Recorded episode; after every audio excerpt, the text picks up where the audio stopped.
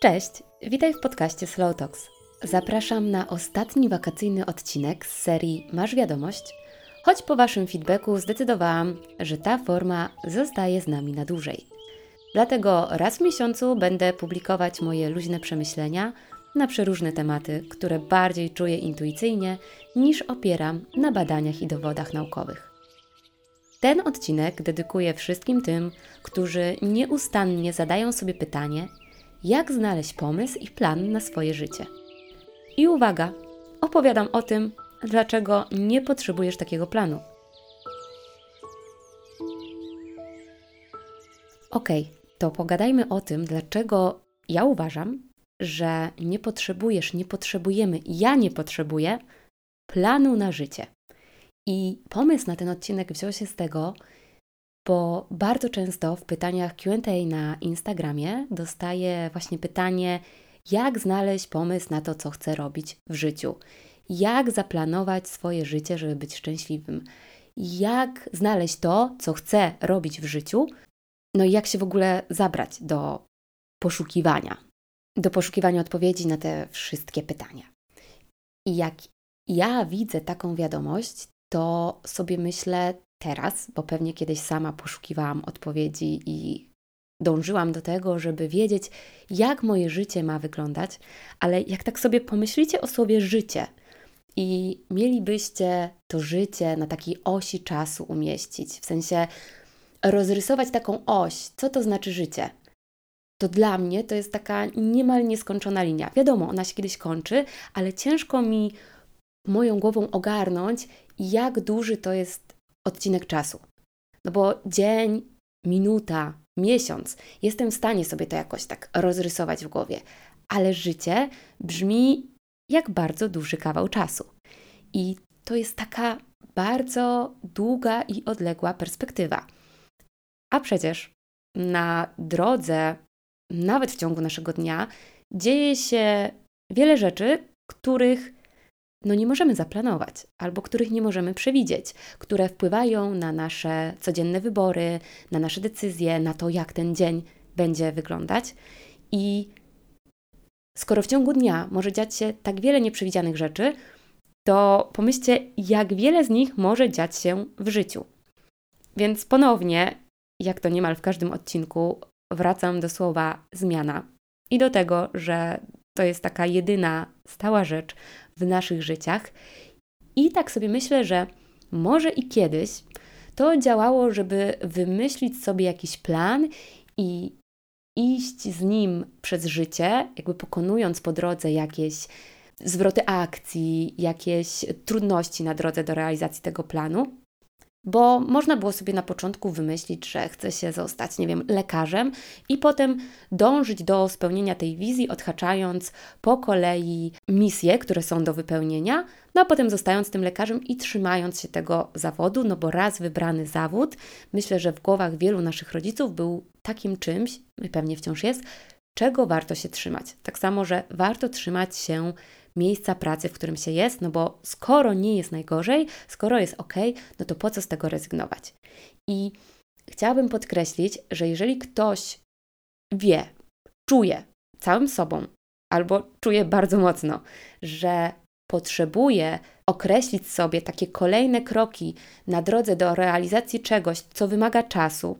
Czyli ten lekarz tak mi przychodzi do głowy, że ciężko stać się tym lekarzem z dnia na dzień albo z roku na rok, że to jest długa ścieżka, na której trzeba pokonywać kolejne etapy, żeby przechodzić do kolejnej planszy i żeby móc uzyskać ten efekt, na którym nam zależy. I to jest ok, jeżeli tego potrzebujesz i wiesz, jak to może wyglądać. Ale jeżeli myślisz, że musisz mieć taki plan na życie i że prawdopodobnie każdy coś takiego ma, albo każdy dąży do tego, to ja bym postawiła takie pierwsze pytanie: po co w ogóle ci jest ten plan na życie? Z czego wynika ta Twoja potrzeba posiadania tego celu albo zaplanowania sobie tego życia? I czy to wynika z tego, że na zewnątrz widzisz, że prawdopodobnie ludzie tak robią, albo czy to jest jakieś Twoje przekonanie, że tak właśnie powinno wyglądać życie i życie bez takiego solidnego planu nie ma sensu, bo może Ci się wydaje, że jesteś takim lemmingiem, którym ktoś steruje i dochodzisz do ściany i po prostu zawracasz i nie myślisz o tym, że tą ścianę można przebić. Być może to jest to, ale chciałabym zwrócić uwagę, że masy rzeczy nie da się zaplanować. A my chcemy planować i my chcemy kontrolować, bo ta potrzeba kontroli wynika z naszych lęków. Chcemy kontrolować sytuację, ponieważ kiedyś prawdopodobnie gdzieś w pewnym momencie naszego życia utraciliśmy nad czymś kontrolę i teraz prawdopodobnie nawet może czasami obsesyjnie, chcemy dążyć do tego, żeby no, jakaś sprawa nie wypadła nam z rąk. I mamy takie złudzenie, że jeżeli my wymyślimy sobie plan, jeżeli będziemy mieć taki konkretny cel, to zyskamy kontrolę nad naszym życiem, a dzięki temu ono potoczy się tak, jak sobie wyobrażamy, albo przynajmniej zwiększymy szanse na to, że tak się wydarzy. A tymczasem taka postawa, żeby mieć wszystko albo bardzo dużo rzeczy zaplanowanych, żeby móc je kontrolować, blokuje nam spontaniczność, blokuje nam kreatywność przed takim dalszym działaniem i przed tą postawą, o której wspominałam w odcinku o Agile'u, czyli przed reagowaniem na zmiany ponad podążaniem za planem. Bo ten nasz plan z jednej strony ma w jakimś kierunku nas prowadzić, ale z drugiej strony może być ograniczający, jeżeli zbyt mocno się będziemy do niego przywiązywać. Bo może znacie coś takiego jak efekt utopionych kosztów, ale opowiem chwilę o tym zjawisku, bo ono jest tak też bardzo istotne w kontekście takiego planowania czy trzymania się swoich założeń w kontekście życia. I ten efekt utopionych kosztów to jest takie zjawisko, które polega na tym, że my jako ludzie mamy skłonność do trzymania się takich wcześniej podjętych decyzji, nawet w takiej sytuacji, gdy te decyzje okazują się dla nas niekorzystne. Tylko po prostu mamy tendencję do minimalizowania strat, czyli jeżeli podjęliśmy jakieś decyzje, włożyliśmy w nie już wysiłek, czas, energię, pieniądze, to po prostu nie chcemy z tego rezygnować. I co ciekawe, to zachowanie jest sprzeczne z teorią ekonomii, bo mm, teoria ekonomii mówi o tym, że nasze decyzje powinny bazować tylko na teraźniejszych albo przyszłych zyskach i kosztach. I to one powinny mieć wpływ na nasze podejmowane decyzje, a nie te koszty poniesione wcześniej. I po prostu my, jako ludzie, mamy awersję do strat, więc staramy się ich unikać i trzymamy się już wcześniej podjętych decyzji. I najprościej można to pokazać na przykładzie tego, że ktoś zainwestował 3 albo 5 lat w studia na jakimś kierunku, skończył je, ale to nie jest coś, co w ogóle go kręci, ciągnie, ciągnie tą osobę w innym kierunku, chciałaby robić coś innego, no ale w głowie jest te 5 lat zarwanych wieczorów, energii włożonej w naukę, pieniędzy, które wymagały te studia, że być może wydarza się taka sytuacja, że już ta osoba nie potrafi zrezygnować z czegoś, co jej nie uszczęśliwia, no bo myśli, właśnie pojawia się często taka myśl, bo zmarnowałam 5 lat i teraz bez sensu marnować kolejne 5. Tylko ja zawsze polecam, żeby nie myśleć z perspektywy czy pieniędzy, czy takich rzeczy materialnych zainwestowanych w to, w to zainwestowanych w coś, co zrobiliśmy i na tym opierać ten rachunek zysków i strat, tylko oprzeć ten rachunek zysków i strat też o nasze emocje, też o to, co tracimy tak na poziomie energii, na poziomie naszej zajawki, na poziomie takim emocjonalnym, jeżeli na przykład wciąż trzymamy się decyzji, która czujemy, że nie jest dla nas dobra. Więc fajnie mieć świadomość tego efektu utopionych kosztów i zwrócić uwagę, jak bardzo do tego efektu przywiązujemy się w codziennym życiu i jak bardzo nie potrafimy zrezygnować z rzeczy, które na przykład właśnie nas unieszczęśliwiają albo które już nie są nasze, tylko dlatego, że już coś kiedyś zainwestowaliśmy. No a tymczasem, jak wspominałam, ta zmiana i kierunki działania różne podczas naszego życia, które podejmujemy, są, ja bym powiedziała, wręcz naturalną rzeczą. I jeżeli my będziemy bronić się przed tym, żeby reagować na to, co przychodzi, na to, jak my się zmieniamy, bo my jako osoby się zmieniamy i to jest ok, że 10 lat temu mogło mi się wydawać, że chcę być, no nie wiem, weterynarką, nie wiem, czy tak się to odmienia, no ale załóżmy, że chcę się opiekować zwierzętami, a być może w ciągu tych 10 lat wydarzyły się takie rzeczy, że ja jednak nie chcę tego robić z różnych względów. I to jest właśnie ta kwintesencja tego, żeby słuchać siebie, żeby zaglądać w głąb siebie, żeby rozumieć, czego my potrzebujemy w danym momencie i na podstawie tego podejmować decyzje. Idąc dalej tym tokiem myślowym, to planowanie i kontrolowanie, o którym mówiłam, i ta chęć posiadania planu, czy chęć posiadania celu, który zazwyczaj musi być niesamowicie fascynujący, ogromny, podniecający, to chęć kontroli tego wszystkiego blokuje nas przed takim spontanicznym działaniem, przed tym reagowaniem na zmiany. I myślę, że czasami jesteśmy w takiej pułapce, że wydaje nam się, że taki sukces i satysfakcja pochodzą z tego, że realizujemy jakiś cel, jakiś plan. No i właśnie ten cel jest taki wzniosły i taki niesamowity. I ja bym tutaj sobie bym sama to poradziła i kiedyś już to zrobiłam, żeby odpowiedzieć sobie na kolejne pytanie, czym jest dla nas sukces. I trochę ten sukces zdefiniować na nowo, że sukcesem niekoniecznie, teraz mówię o swojej perspektywie, będzie ten plan i jego ścisła realizacja, a właśnie dla mnie tym sukcesem jest słuchanie siebie i podejmowanie świadomych decyzji w oparciu o to, co wysłuchamy. I właśnie takie zdjęcie sobie ciężaru związanego z jakimiś oczekiwaniami, z jakimiś przekonaniami, bo dla każdego to coś w tym życiu, które sprawi, że będziemy się czuć wspaniale albo że będziemy szczęśliwi, to może być coś innego. I nie warto kierować się jakimś takim jednym schematem, że ten plan i jego realizacja to jest sukces, bo ten sukces dla każdego z nas może mieć zupełnie inną definicję i on też opiera się na tym, co jest dla nas ważne, jakie są nasze wartości, w jaki sposób chcemy spędzać czas. Tu super przydają się pytania, co daje mi szczęście, jak ja chcę się czuć w życiu, z kim chcę być, obok kogo chcę być, dla kogo chcę być. To są takie pytania, które mogą nam powiedzieć, od, pomóc odpowiedzieć na to pytanie, czym jest dla mnie sukces w życiu, ale co ważne, tak jak zaczęłam ten odcinek od tego, żeby sobie spróbować wyobrazić ten, tą linię, która reprezentuje życie, że to jest tak strasznie długa linia, zakładając ten scenariusz optymistyczny, że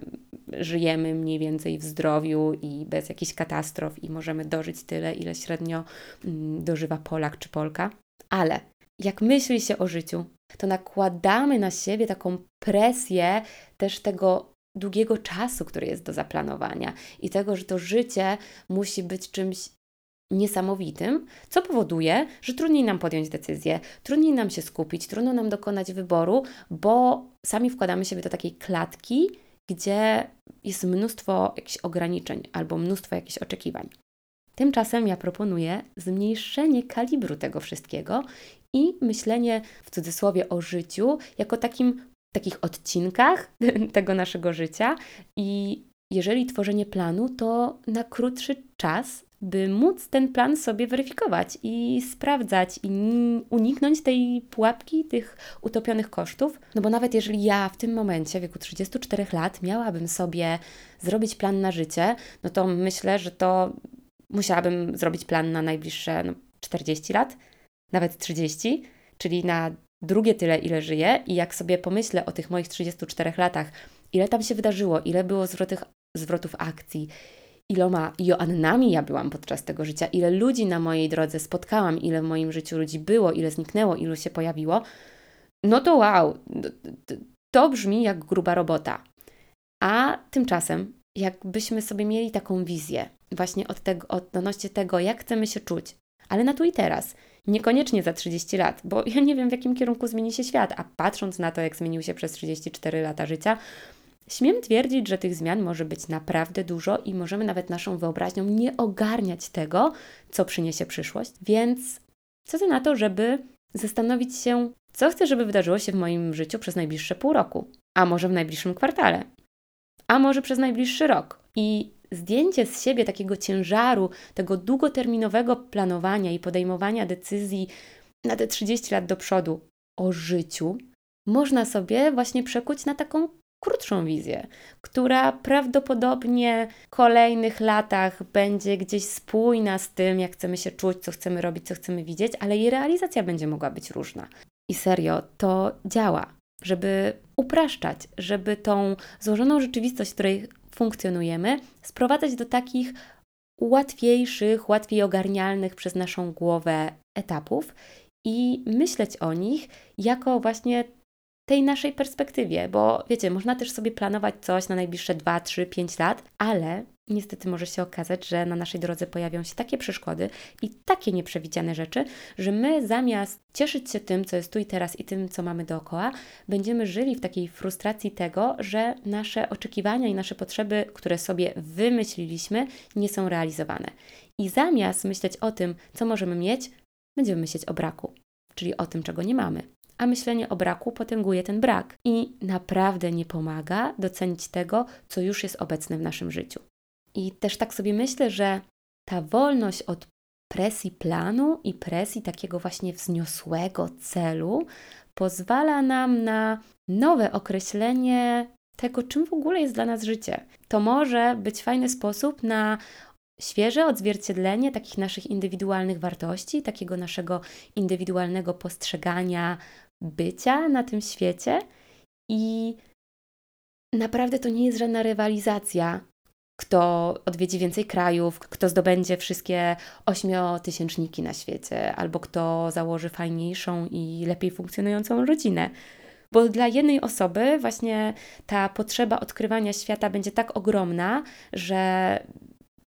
celem dla tej osoby, na to życie, na tą najbliższą przyszłość, może być odkrywanie niesamowicie wielu miejsc, ale wraz z odkrywaniem tych miejsc może pojawić się nowa potrzeba, na przykład na zbudowanie swojego domu, swojego miejsca, na założenie rodziny. I w drugą stronę, dla osób, dla których tak wielką wartość w tym momencie życia stanowi bycie mamą albo tatą, wcale nie oznacza, że oni muszą w tej roli umieścić się na zawsze i nie mogą poszukiwać czegoś innego. Więc jeżeli na dzisiaj potrzebujesz rzeczy A, to skup się na niej i skup się na tym, żeby być otwartym na to, że w niedalekiej przyszłości Twoje potrzeby mogą się zmienić, świat może się zmienić i lepiej być otwartym na to, co przyniesie przyszłość, niż obudowywać się w swoich oczekiwaniach i pragnieniach, które mogą się po prostu z czasem zdezaktualizować.